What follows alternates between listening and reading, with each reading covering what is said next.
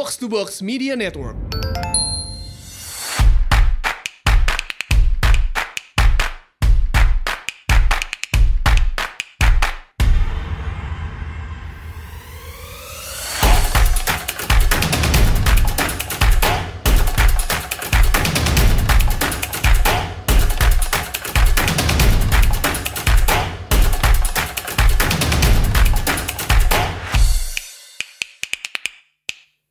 Oke, selamat datang Bang Haris Azhar. Sebuah kehormatan banget nih kita uh, bisa ngobrol-ngobrol sama uh, Bang Haris. Iya, saya juga sebuah kebahagiaan bisa ngobrol dengan nah, jadi uh, Bang Haris ini aktivis HAM senior kan, komisioner, um, Wih, koordinator ya, koordinator kontras ya Bang? Dulu. Dulu, oke. Okay. Kan udah nggak di kontras. Gue. Udah nggak di kontras, sempat jadi koordinator kontras, sekarang uh, CEO Hak Asasi ID bener ya? CEO hakasasi.id. Hakasasi.id ya. Nah sebelum kita ke cloud based research. Apa? Oh ya, cloud based. Lembaga, lembaga riset berbasis digital uh -uh. untuk isu-isu hak asasi yang jarang dibahas orang. Oke okay, oke okay, oke. Okay. Nah sebelum kita ke pembahasan nih, boleh nggak sih hmm. uh, diceritain dulu deh sekalian apa um, tentang hak asasi ID-nya tadi juga gitu. Um, sekarang nih sibuk apa gitu? Uh, masih konsisten kan di dunia aktivisme gitu? Apa nggak um, nggak beralih lah dari dari aktivisme bang ke korporat atau ke politik gitu? Enggak, saya masih kerja di bidang hukum dan hak asasi manusia. Hak asasi tadi itu sebetulnya manifestasi dari apa ya, apa yang saya pikirkan selama beberapa tahun yang lalu tentang kenapa sih so, isu-isu soal, soal hak asasi manusia itu kayak jadi terpisah-pisah gitu kan. Mm-hmm atau terutama di lembaga-lembaga yang kerja di bidang HAM itu juga punya situasi yang seperti itu. Hmm. Uh, saya mikir bagaimana mengkonsolidasikan informasi pengetahuan tentang hak asasi manusia di Indonesia ini. Nah itu yang coba saya lakukan. Jadi muncullah gagasan hmm. hak ini. Tapi ini kan baru setahun lebih kan. Yeah. Mudah-mudahan ke depan kita bisa lebih uh, optimal untuk mengkonsolidasikan informasi. Itu satu. Yang kedua di hak asasi tadi kita ngebahas ngebahas beberapa hal yang nggak pernah dibahas orang, padahal itu uh, dari sisi hak asasi manusia dan etika. Hmm. Itu bermasalah misalnya soal pariwisata, soal gembel, soal apa lagi ya, soal cyber, uh, soal fashion. Fashion juga ya. Itu ada. Ada kaitannya ke hak asasi manusia tuh, Banget, kaitan banget baju yang kita pakai itu menggunakan bahan yang diambil dari cara yang benar atau enggak, hmm. dari yang merusak lingkungan atau enggak, buruh yang pakai bahan atau bahan-bahan fashion kita itu buruhnya itu dibayar dengan baik atau enggak. Iya, iya, iya. Ya. Nah itu ada banyak masalah uh, etik. Sungai-sungai yang ada di Jawa Barat itu Citarum itu itu kan berkoneksi dengan sejumlah pabrik garment. Iya. Tahu nggak sih kita harus lagi gitu-gitu loh. Oke oke oke. Jadi ini untuk me meng mengemukakan ke ke masyarakat juga ya. Ada banyak hal-hal yang kita mungkin take for granted gitu. Ternyata ada, iya, bisa jadi ada masalah-masalah. Iya. Soal olahraga juga gitu kan. Hmm. Oke. Itu iya. hak kita loh padahal. Iya. Gue mana kepikiran nih pakai baju. Nih siapa yang buat bahannya dari mana nah, gitu-gitu. Iya. Iya, iya. Betul. Oke, ya oke. Kan? Kalau dipikirin kapan kita keren tuh misalnya kita kapan kebelinya ini baju? Kebeli aja udah mikir, apalagi mau mikirin itu ya kan karena sudah begitu tuh. Iya, bayarnya yang dipikirin nggak dipikirin gimana tuh baju datang. Uh, bang, uh, bahasan hmm. utamanya nih, kita kan uh, hmm. mau bahas tentang uh, tim asistensi hukumnya pemerintah nih bentukannya Betul. si Menko Polhukam Pak Wiranto gitu. Tugasnya katanya Betul. nih memantau perkataan dan pikiran tokoh-tokoh di medsos. Ini kan serem banget. Kasian deh. Gila sih, ada 20-an orang loh, ada 20-an orang yang uh, masuk tim ini dan udah makan korban juga kan. Jadi kayak uh, Egi Sujana, Kiflan Zen gitu-gitu. Hmm. Wiranto sendiri kan juga bilang uh, tim ini nih yang mempercepat proses um, apa proses hukumnya mereka gitu. Bang Haris iya. ini kan vokal banget menentang si adanya hal-hal seperti ini gitu. Ini katanya yeah. penyalahgunaan kekuasaan gitu. Bisa dijelaskan dijelaskan lebih lebih lengkap nggak bang? Kenapa ini suatu penyalahgunaan kekuasaan gitu? Karena e, Menko Polhukam tugasnya bukan memberikan atau membangun pendapat hukum bagi penegak bagi penegak hukum. Menko Polhukam itu kan kalau anda baca kalau kita baca nih ya di keputusan Menko itu tentang tim ini itu dia berbasis pada sejumlah aturan-aturan tentang keberadaannya kementerian kementerian Polhukam ini, Iya. kementerian eh, koordinator Polhukam ini. Tapi sebetulnya kewenangan-kewenangan tersebut hanya mengkoordinasikan atau Hmm. bahasa Indonesia mengordinasikan, Iya. ya kan? Jadi tidak ada kewenangan atau bahkan kewajiban untuk membuat eh, legal opini agar supaya para penegak hukum itu bisa bertindak. Hmm. Ya, jadi mereka itu menyalahi kewenangannya. Gak sampai situ kewenangannya, itu bukan di situ kewenangannya Hmm. eh, Menteri eh, Menko Polhukam itu. Nah itu penegakan hukum itu ada di kepolisian, ada di kejaksaan, Hmm. ada di pengadilan. Satu, yang kedua kalau konsistensi tim ahli boleh kok menurut KUHAP yang dijalankan oleh polisi, boleh kok menurut KUHAP yang akan dijalankan oleh kejaksaan, boleh kok menurut KUHAP yang dijalankan di pengadilan untuk, ini kita dengar baik-baik, untuk memeriksa atau mengambil keterangan dari yang namanya saksi ahli Hmm. keterangan ahli. Jadi kalau ada profesor nangkring di timnya Wiranto itu, ya kan, ada tim ahli A, ahli B, Ya. Ya kan, yang gerasa gerusu di situ, ya kita perlu pertanyakan ke profesorannya mereka, keahliannya mereka. Udah baca kuhab belum? Nanti aja di sana. Iya, gitu. Nah, jadi nggak ada timnya Wiranto itu, apa Wiranto itu sebagai Menko, tugasnya hanya mengkoordinasikan. Dia nggak ada tugas-tugas untuk bikin pendapat hukum segala macam, nggak boleh, Iya, iya. nggak boleh gitu. Ya kan itu satu dari Hmm. sisi bentuk atau kewenangan. Yang kedua, memeriksa statement, ya kan tindakan dan lain-lain. Kayak nggak ada urusan lain aja nih negeri.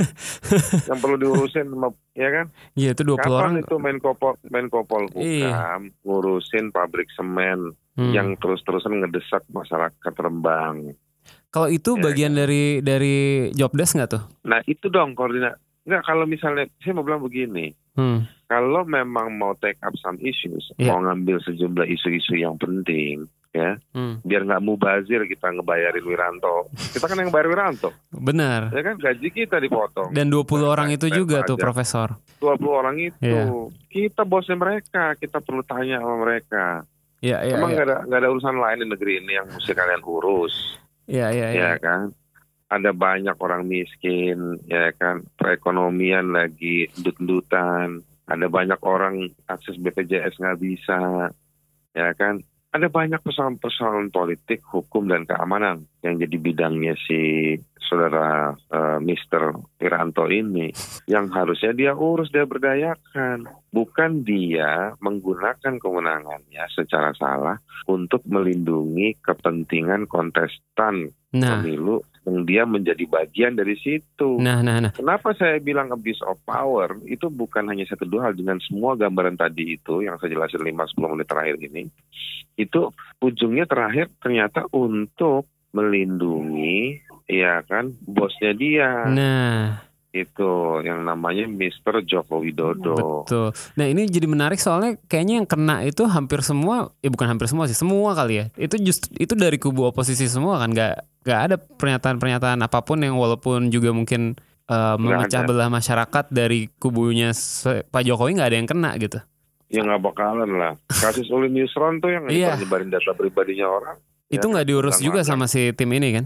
Enggak, eh, dan polisi juga nggak ngapa-ngapain gitu kan.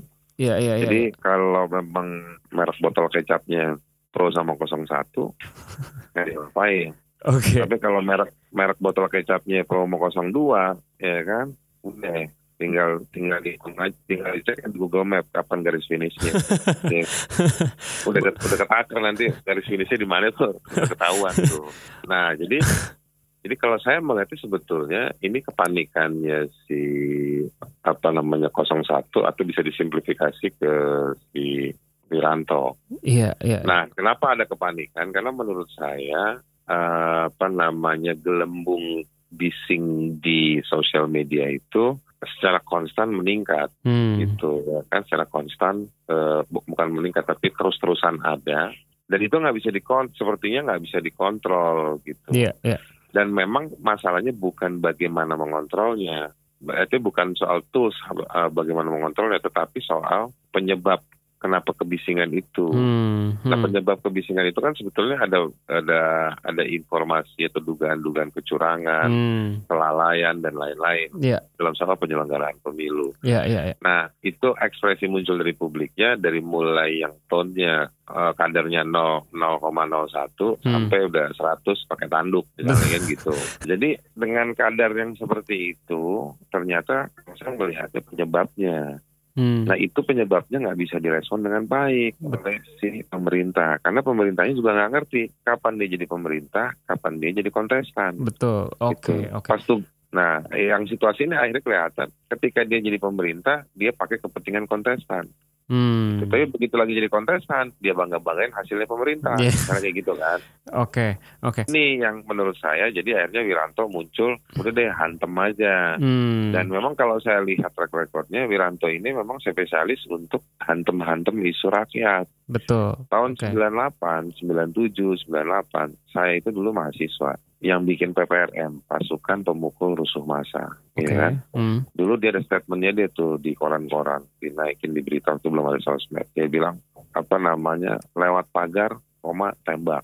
Itu, itu statementnya dia. Hmm, hmm. Serem juga ya. Sama kayak gini. Sama kayak gini situasinya dalam rangka dia ngamanin Soeharto waktu itu. Jadi ada joke juga yang muncul kalau Wiranto makin keras maka situasi makin genting. Oke, oke. Eh, Bang, ini kan ah, banyak yang bilang tuh em, ujaran-ujaran tokoh-tokohnya banyak yang eh, mengarah ke apa? Mengarah ke makar gitu kan kayak apa eh, Ya. apa em, kan dan di mana-mana kalau arahnya ke makar gitu emang pasti pemerintahan akan represif gitu kan akan mencoba me- mengcurb gimana caranya gitu. Ucapan-ucapan kayak Hmm. rencana people power rencana makar ancaman nggak apa ya nggak mau bayar pajak gitu karena pemerintah tidak tidak valid gitu-gitu. Kayak gitu-gitu tuh menurut lu eh, kayak biasa-biasa aja harusnya ditanggapinya atau memang memang bisa jadi satu apa ya satu em, satu alasan untuk mulai panik gitu bahwa bisa bisa bisa jadi ada provokator yang nanti entah tanggal 22 atau kapan em, bikin rusuh atau mencoba I, I don't know menggulingkan pemerintahan atau apa Em, apa cuman jargon-jargon aja sih menurut lo yang harusnya kita bodo amat nggak perlu terlalu dipikirin. Menerapkan pasal makar itu susah loh sekarang. Hmm. gitu. Kita kan bukan lagi kita bukan state of emergency atau dalam keadaan pendudukan atau perang gitu kan. Hmm. Kita bukan juga negara yang barbar juga kan Hmm. uh, by nature gitu misalnya. Enggak juga. Jadi menerapkan pasal makar itu susah. Jadi kalau dia makar itu gampangnya nih bahasa gampangnya karena kita lagi ngobrol. Iya. Bahasa gampangnya adalah adanya tindakan kekerasan dan menyebabkan si kepala negara tidak bisa menjalankan tugas-tugasnya sebagai kepala negara dan merugikan buat orang banyak. Misalnya Egy Sujana gitu ya. Kemarin Hmm. beberapa hari lalu coba Hmm. gua lihat-lihat kasus Egy Sujana sebenarnya kayak gimana sih gitu. Gak ada kekerasannya apa. Cuman dipaksakan oleh orang-orang yang setuju bahwa itu makar sebagai ini ada upaya percobaan. Ya percobaannya apa? Gitu. Jadi mengajak, kalau mengajak ya pasalnya bukan makar, mengajak Hmm. melakukan kekerasan. Karena berhubungan sama unsur yang berikutnya soal eh, menyebabkan kepala negara tidak bekerja, tidak Hmm. bisa bekerja menjalankan tugasnya dan lain-lain. Hmm. Jauh banget lah ya. Iya, kepala negaranya masih jalan-jalan ke Lombok, Bali, ya kan? Lagi ninjau sirkuit gitu. Dan Hmm. terus Egy Sujana gitu loh. Kalau ada pasukan apa, apa eh, oh, dulu apa sebutnya? Ada pasukan ababil udah pemimpinnya bikin pernyataan, nah itu mengerikan, Hmm. ya kan? Nah ini Egy Sujana yang kita juga tahu kapasitas track recordnya gitu segala macam. Terus yang ini mau dijadiin. Jadi kadang-kadang kita mau, jadi saya mau bilang hebat juga, hebat juga Egy Sujana ternyata. Atau cemen juga nih pemerintah. Dikasih statement sama si Egy Sujana aja udah gedar-gedar. Kayak cupu Gitu. banget sama Egy Sujana aja se- serem ya. iya. Oh segini doang nih katro juga nih gitu. Ya kan baru sama Egy Sujana aja udah melintar-melintir. Hmm. Pantesan aja Prabowo pernah bilang kalau diserang sama negara asing kita ini dalam beberapa jam sudah lulu lantas gitu. Dan dibuktikan dengan statementnya Egy Sujana aja udah pada pusing. Jangankan negara asing, Egy Sujana udah pusing kita. Uh, uh, ya kan. Jadi apa namanya saya juga bingung ya uh, tidak menempatkan pasal itu pada konteks yang baik. Jadi saya curiga Egy Sujana dan Kiflan Zen ini dipilih sebagai uh, tumbal hmm. simbolisasi. Jadi masih pakai pendekatan penghukuman zaman-zaman ala-ala Romawi kuno. Hmm. Diambil satu dua sebagai tumbal untuk menunjukkan ketegasan pemerintah. Hmm, gitu. Supaya yang lain nggak macam-macam gitu. Uh, uh, dan itu ternyata uh, di statementkan lagi kan sama Wiranto waktu dia bilang kalau nggak bawa urusan sama polisi jangan bikin statement yang macam-macam. Hmm, itu serem sih. Ya kan, kurang lebih begitu. Serem kan? sih pemerintah Berarti ngomong makin gitu. menunjukkan, makin menunjukkan bahwa pemerintahan ini otoriter. Nah, gitu. nah, bang. Ya kan, jadi jangan kalau nggak urusan sama polisi jangan jangan macam-macam. Ya, jangan cari masalah. Macam-macam itu bukan ukuran hukum loh, bukan hmm. statement yang hukum. Jadi tapi dia mengancam atau kalau dibalik kalau anda bikin statement yang macam-macam, ada urusan sama polisi. Polisi dipakai untuk mempidanakan orang yang bikin pernyataan macam-macam. Macam-macam. Oke, bang. Nah, kan uh, banyak yang bilang ini ya tadi seperti yang uh, Bang Haris bilang ini kan uh, cukup otoriter dan banyak juga yang mulai meng mengcompare dengan era Orde Baru gitu. Kayak apa um, ini seperti rezim Orde Baru lah nggak um, mau ada mendengar kebebasan uh, berpendapat, nggak mau dikritik segala macam. Nah, tapi masalahnya Orde Baru itu kan udah berakhir ya 20 tahun yang lalu ya gue juga masih SD dan hmm. banyak yang yang nonton mungkin juga bukan nggak inget tapi ya nggak tahu aja apa yang terjadi zaman dulu gitu. Nah, menurut lo uh, sekarang ini tuh udah mengarah ke sana atau udah seperti era itu atau atau atau enggak sih sebenarnya dulu jauh lebih parah gitu? Ya udah mirip, cuman medium sama caranya uh, variannya berbeda ya. Hmm. Sekarang banyak korupsi, dulu korupsi itu terpimpin oleh Orde Baru. Hmm. Kalau korupsinya nggak diketahui sama rejim Soeharto, maka kamu adalah penjahat gitu-gitu. Tapi kalau hmm. kamu bagian dari orde baru, bagian dari rencana ya apa-apa korupsi aja gitu. Hmm. Dulu uh, kita kalau di kampus mau demo dikit langsung dideketin sama otoritas keamanan hmm. kampus gitu. Sama sekarang kita ngomong dikit atau dikit langsung disamperin sama hmm. polisi, dikontak apa semua segala macam. Jadi menurut saya memang kalau dulu pakai tentara, sekarang pakai polisi. Gitu. Hmm. Alat represinya korupsi juga masih banyak. Uh, terus uh, dulu itu ada dulu sih orang bilangnya mesti dekat sama Soeharto, tapi sama sekarang yang nempel sama Jokowi kan juga ada gengnya macam-macam, ada gengnya Luhut Binsar Panjaitan, hmm. ada gengnya Rini, ada gengnya Surya Paloh, hmm. ada gengnya ada kabilah-kabilah itulah. Kabilah-kabilah. Nah kalau dulu zaman Soeharto kan juga ada kabilah-kabilah, cuman orang nggak tahu aja. Hmm. Dan dulu lebih rapi lah ya pak, lebih, lebih rapi lah. Dulu lebih rapi dan informasi kan juga nggak se eksesif sekarang kan. Hmm, hmm, hmm, hmm. Uh, penyebaran dan juga intervensinya. Hmm. Nah kalau sekarang kan sudah bisa terpola dan orang makin cerdas lah kita.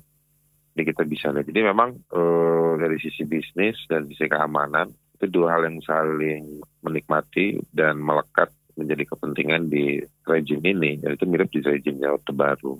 Nah cuman bedanya begini, Orde Baru dulu melengkapi sistem dan aturan hukum. Hmm. Mereka punya pakar misalnya Pak Mokhtar Kusumatmaja ya, hmm. yang memang disekolahin ke Harvard untuk belajar dan ngembangin soal teori uh, apa teori hukum pembangunan itu. Nah kalau di zaman Jokowi ini hukum ancur-ancuran bos. Uh, makanya ada statementnya Andi Hamzat yang bilang dia hidup dari zaman dari zaman dulu. Dia kan manusia berapa zaman tuh. Hmm. dia bilang sepanjang dia hidup nih saat inilah hukum paling hancur dia bilang gitu. Paling berantakan. Kenapa tuh bang? Bisa nah, di jadi, bisa dielaborate dikit dulu nggak tentang itu? Kayak kenapa zaman sekarang ini paling berantakan tuh apa gitu? Uh, apa um, iya. KPI-nya KPI-nya KPI itu apa ya? Key Performance Index ya ya maksudnya indikator-indikatornya lah apa yeah. uh, yang yang bisa dibilang sekarang paling kacau. Misalnya dibanding zamannya Pak SBY uh, atau dibanding zaman Bu Mega atau dulu dibanding Orde Baru gitu. Di zaman ini ya misalnya gini kebijakan uh, kebijakan hukum. Baru satu kali ya cuma satu kali dibikin oleh uh, Jokowi. Dan isinya apa? Isinya itu mempermudah perizinan pas izinnya izin apa izin menge, me, izin mengemudi ya kan jadi kebijakan kebijakan hukumnya ini bos memperlancar orang bikin SIM, ya kan? Terus nambah penjara, ya penjara mau ditambahin, setiap ditambahin mau dibikin 70 lantai, nggak bakal cukup. Hmm. Karena cara kita menangani kasus pidana salah. Jadi orang yang orang utang piutang dipidanain, Hmm. ya kan? Itu kan masalah perdata. Iya. Terus eh, apa? Jadi polisi dan penjara itu dijadikan cara untuk menakut-nakutin orang lain. Jadi siapa yang bisa dekat sama polisi, polisi nanti dipakai untuk neken orang itu, gitu kan. Hmm. Nah, jadi akhirnya yang dipenjarain adalah bukan penjahat, tapi adalah orang yang nggak disukai oleh temannya si polisi. Ini baru Gitu. terjadi sekarang kah? Ya kan udah makin lama makin banyak. Makin lama makin buruk. Kan. Oke. Nah itu kayak gitu-gitu. Terus izin tadi itu ternyata kita dikasih izin SIM. Hmm. Ternyata itu untuk nge- ngebius orang di lapangan, masyarakat awam. Dan harus kita lihat adalah eh, apa namanya sinonim dengan izin itu adalah izin-izin tambang juga, Iya. izin-izin perusahaan juga. Kan kalau orang mau bikin tambang dia mesti bikin perusahaan. Orang kalau dia mau impor dia mesti bikin perusahaan. Atau kalau eksportirnya mau eh, eksportir luar negeri atau investor di luar negeri mau masuk dia mesti buka perusahaan. Tapi kalau peraturan perusahaannya apa peraturan dalam negerinya susah, nah jadi begitu dibilang mempermudah perizinan di Indonesia, memberikan izin-izin, izin mengemudi, tetapi juga itu namanya izin investor untuk buka perusahaan di sini, Hmm. izin izin importir untuk buka perusahaan, narik barang-barang dari luar negeri masuk ke sini. Jadi kita ditipu sama euphemistik ya bahasa-bahasa penghalus itu dan, ternyata itu mengunt- kita dapat dikit ada orang lain dapat Banyak. berlebih-lebih dan itu informasinya nggak dibuka ke publik. Hmm. Nah terus eh, perlindungan hukum buat para tenaga kerja, para buruh, para pekerja itu juga makin mengkhawatirkan, ya kan? Eh, penyelesaian kasus-kasus pelanggaran HAM, lalu perlindungan buat masyarakat adat. Ya, nah ini ya. semua beberapa contoh-contoh aja sih. Makanya indeks beberapa pihak, indeks hukum itu menurun. Kalaupun dia nggak menurun dia apa ya? Ya. eh, stuck aja, Stagnan. diam aja, nggak ada nggak ada perkembangan gitu. Bang Aris, sebelum ke situ nih, gue satu Hmm. pertanyaan lagi nih tentang uh, Pak Wiranto kemarin nih. Uh, gue sih berpendapat kalau ini tuh dia lagi caper aja sebenarnya sih, karena kan kemarin partainya tuh kurang bagus, bukan kurang bagus sih, jelek banget lah performanya di di pileg kan, gitu kan. Terus Betul. ya kayaknya dia, Bahaya pernyataan lu bisa di polisi ini pernyataan lu. waduh, ini tolong diedit nanti di cut ya. Nggak maksud gue, Tapi gue setuju. ini sebuah asumsi ya kita kan kita kan asumsi jadi ini sebuah asumsi aja bahwa bisa jadi nih lagi caper pengen terlihat loyal sama Pak Jokowi biar siapa Betul. jika nanti diputuskan Pak Jokowi menang lagi dia uh, bisa masih bertahan gitu di di kabinet Em, apakah maksud ma- inti pertanyaannya adalah apakah menur- menurut lu ini eh, apa ya hanya menjelang peralihan aja maksudnya di era peralihan ini eh, caper atau memang ada indikasi Pak Jokowi itu Pak Jokowinya sendiri eh, memang ada Minta. arah-arah ke otoriter otoriter gitu. Jokowi ini eh, tampilannya diam.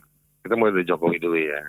Hmm. Tapi dia menikmati Hmm. gitu, situasi-situasi yang yang disa- disajikan ke dia. Hmm. Karena jadi dia ini sebetulnya belaga-belaga culun gitu, tapi sebenarnya dia menikmati gitu. Hmm. si Jokowi ini gitu kan jadi jadi orang bisa nanti ada pembelanya pada bilang itu bukan Jokowi mas itu si Pak ini itu si Hmm, ibu hmm. ini yang memang begitu Iya. Nah kalau gue sih jawabnya bilang begini aja ya gue nggak ada urusan sama pribadinya dia dia kan presiden Hmm. ya kan ini lembaga negara presiden ini kepresiden itu lembaga negara maka dia harus tahu tanggung jawab gitu Hmm. Nah, balik sekarang masuk ke item-item misalnya kayak Wiranto nih ya. Menurut gua semua yang kita bicarakan ini atau mungkin ada tambahan lain lagi yang ada di pikirannya orang yang dengerin kita ngobrol ini memang juga benar atau dia conjuncted faktor. Hmm. Ini faktor-faktor yang saling ketemu. Dia bukan satu faktor atau satu satu hal. Ini yang mana yang benar yang mana sih? Eh, petahana panik atau Wiranto cari ini? Ya semuanya Hmm. semuanya tuh Hmm. faktor-faktor yang saling ketemu gitu. I see. Jadi kalau lu bilang bahwa apakah Wiranto juga cari muka, ya mukanya sih udah ketemu ya gitu kan. Cuman dia pengen kepilih lagi mungkin atau dia pengen eh, dikenang oleh Jokowi supaya Jokowi nanti mungkin nunjuk dia jadi dubes lah Hmm. atau atau jadi apa gitu ya kan. Kalau jadi Avenger mungkin nggak bisa. gitu kan. Nah dia nggak bisa, dia kan nggak bisa ke Amerika kan dia di ban karena dia terlibat pada kasus Ya, ya, ya. pelanggaran HAM yang berat itu. Hmm. Nah, jadi eh iya eh, dan juga udah ribut kan Hanura kan sama dia kan. Iya, iya, iya. Kan? Iya. Gitu. Jadi Hmm. dia dipersalahkan membuat Hanura itu jadi nggak dipilih lagi sama masyarakat. Saya Hmm. pikir untuk yang soal itu gue jadi kok kayak setuju banget gitu ya sama orang Hanura meskipun gue nggak bisa mendukung partai itu gitu. Oke. Tapi memang eh, dia eh, bad factor ya buat Hanura dan dia mencoba untuk jadi coba cari penyangga Hmm. cari penyangga eh, eh, luxury politiknya ke depan itu lewat tindakan-tindakan seperti ini. Coba Oke. lihat deh ya waktu Soeharto turun Hmm. 21 Mei 21 tahun yang lalu. Ya. Begitu Soeharto menyatakan berhenti jadi presiden, itu hanya dalam hitungan detik ada orang yang datang ke mikrofon yang dipakai sama Soeharto yang juga bilang menjamin keamanan Soeharto. Siapa dia? Dia adalah Wiranto. Hmm. Gitu. Nah, jadi agak aneh gitu kalau hari ini 01 nuduh 02 korban. Hmm. Tuh. Saya nggak bilang salah, cuman saya bilang aneh. Kenapa Oke. aneh? Karena di 01 juga Orba gitu. Iya. Gitu. Jadi nggak usah pakai Orba untuk nuduh sana nuduh sini gitu. Karena Orba itu ketika kita tidak pernah memutus mata rantai Orba, kita kan nggak gagal mengadili, mengungkap kejahatan Orde Baru, mengadili mereka, dan akhirnya begini, mereka ada di mana-mana. Hmm. Tapi mudah-mudahan mereka tidak masuk di antara kon- apa pembicaraan kita ya. Iya, iya, iya. Nah, tapi ada di mana-mana.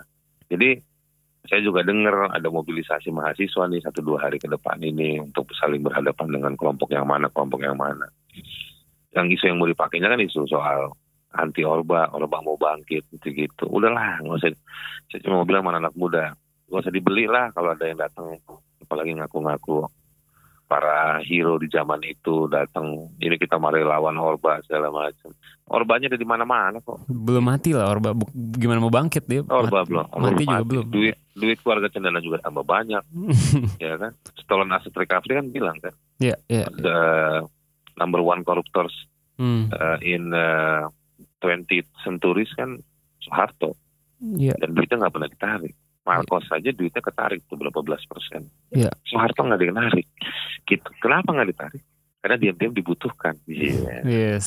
Wah bahaya para nih. politisi itu. Wah, Oh, serem nih. partai-partai itu kan juga eh, seperti iklan pipa tuh ya tempat mengalirnya duit-duit Soeharto juga ada Hmm. partai-partai gitu Di mana-mana tuh ya Ya, di perusahaan perusahaan-perusahaan gitu ya Iya, iya, iya, iya, iya. Mm-mm. Bang. eh, Hmm. beralih dikit lah dari dari Pak Wiranto nih. Ya masih masih nyambung dikit sih. Kan bosan eh, lah ngomongin deh Iya, bosan, bosan. Gak Apa penting lah ya penting, penting, tapi nggak usah kelamaan. Apa eh, menurut lo nih ya, kan lo em, udah aktivis sudah dari lama banget. Menurut lo kasus kasus pelanggaran HAM kayak di tahun 98 gitu atau kayak Mhm. kasus Munir misalnya itu Mhm. ada har- masih ada harapan gak sih itu bisa diselesaikan gitu? Karena kan banyak yang pesimis gue juga pesimis gitu. Apakah ujung-ujungnya akan jadi kayak kasus apa ya genocide 65 gitu yang sampai sekarang semua pelakunya aman-aman aja sebagian udah tua udah meninggal. Menurut lo masih ada harapan itu gak sih? Selalu ada kepentingan selalu penting buat kita untuk mengungkap dan menyelesaikan hmm. Eh, jadi jangan dibilang eh, ada harapan atau nggak ada harapan. Kita penting untuk menyelesaikan itu semua. Jadi kalau sekarang kayaknya kalau ngeliat kapasitas Jokowi kan dia bakal jadi presiden lagi, nggak Hmm. mungkin. Hmm. Ya bahwa dia masih dikelilingin oleh sejumlah jenderal-jenderal yang anti penyelesaian pelanggaran HAM yang berat itu juga kayaknya menyebabkan pernyataan gue untuk bilang nggak mungkin diselesaikan di lima tahun ke depan. Hmm. Eh, imajinasinya Jokowi ini kan soal hak asasi kan ini soal menyediakan listrik gitu-gitu meskipun akhirnya direktur PNL PLN-nya juga terkena Hmm. eh, apa namanya kena KPK gitu. Iya. Jadi apakah ini yang dibilang pemenuhan HAM terus harus dengan cara koruptif gitu kan Hmm. misalnya kayak gitu jadi tapi poinnya gue mau bilang bahwa adalah eh, kalau di zaman lima tahun ke depan suram kita soal ham ini gitu Oke. Ya tapi apakah itu penting iya penting dong Hmm. Eh, supaya kita maju dan clear melihat ke depan kita harus tahu dulu kita ini di- dulu kita ini siapa Hmm. jadi kalau dulu ada Priyo Budi Santoso tuh bekas wakil ketua DPR sekarang jadi ketua Berkarya. Berkarya Hmm.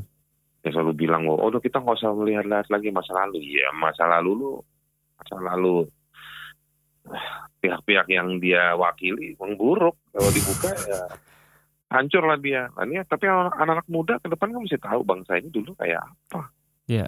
gitu nah jadi penting kita untuk mengungkap peristiwa-peristiwa yang menghantui mengelabui ya kan eh, menistakan nilai-nilai yang kita junjung waktu kita di negeri ini.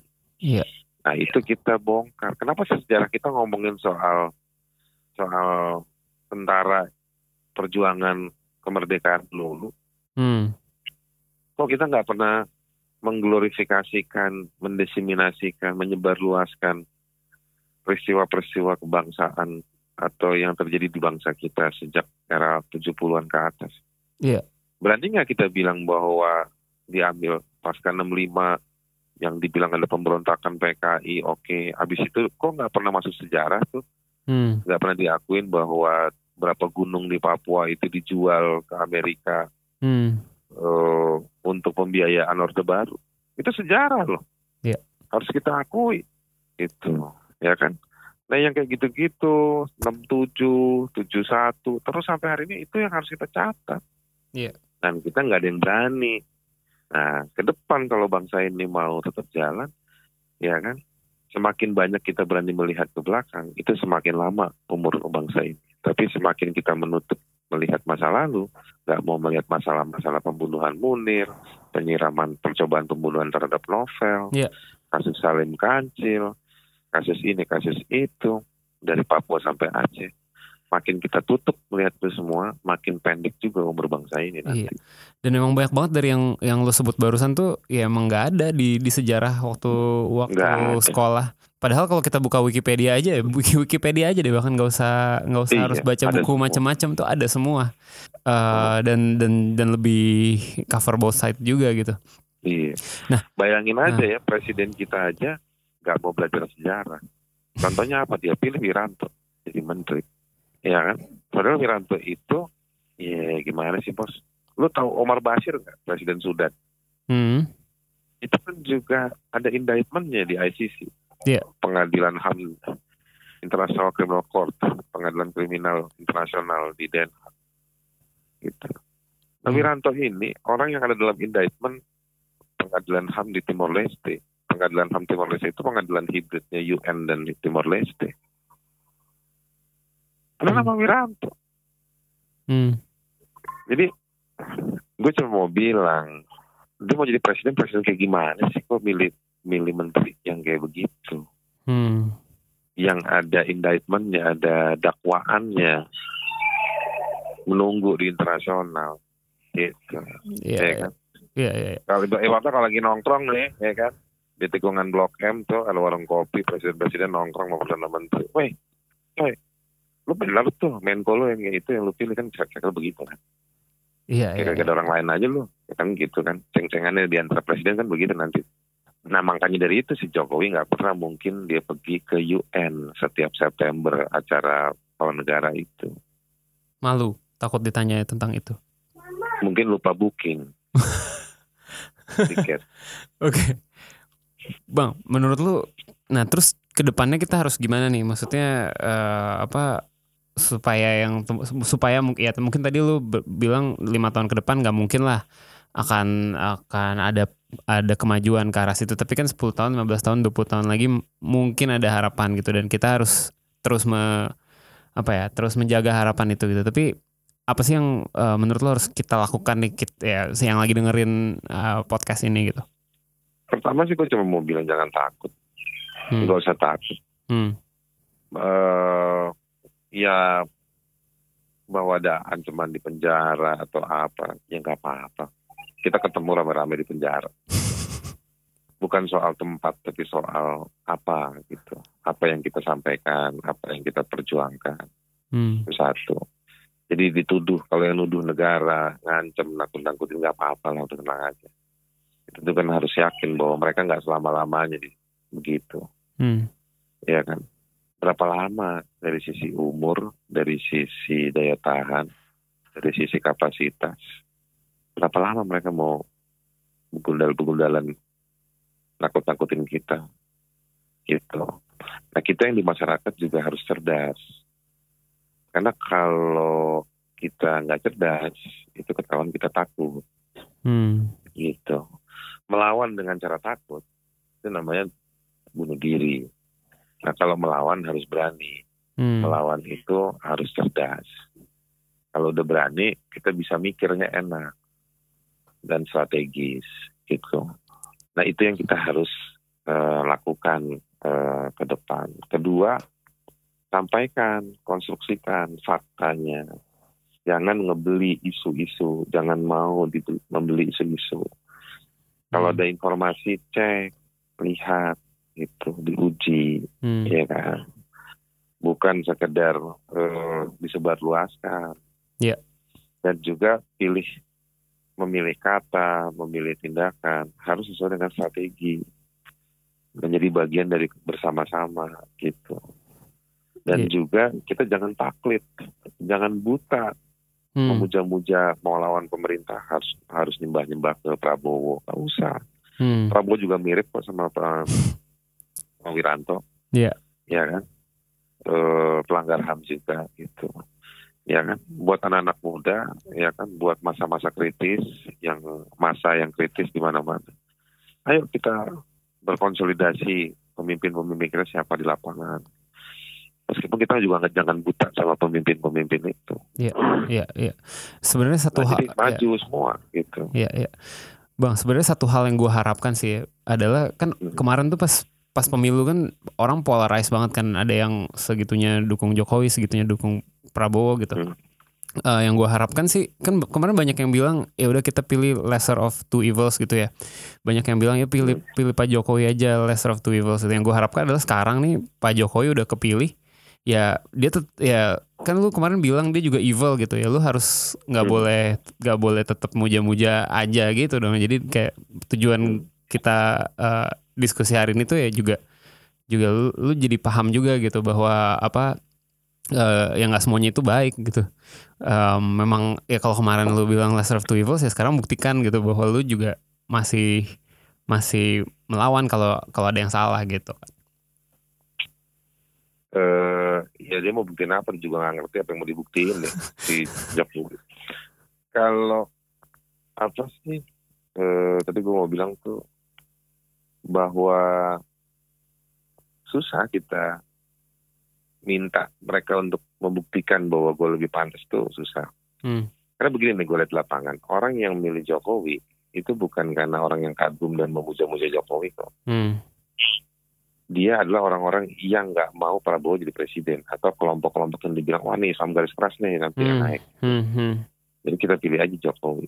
Iya. Gitu. Yang milih Prabowo, eh, yang milih Prabowo sama. Hmm. Wah ini cebong nih. Gue nggak mau Jokowi nih. eh antek-anteknya investor Cina misalnya kayak gitu. Iya. Jadi bukan orang yang memuja-muja Prabowo gitu. Hmm. dua orang ini kita nggak tahu gagasan pikirannya apa, ya kan jejak perjuangannya apa. Misalnya kalau kita ke Brazil berapa tahun lalu ada Presiden Lula, Hmm.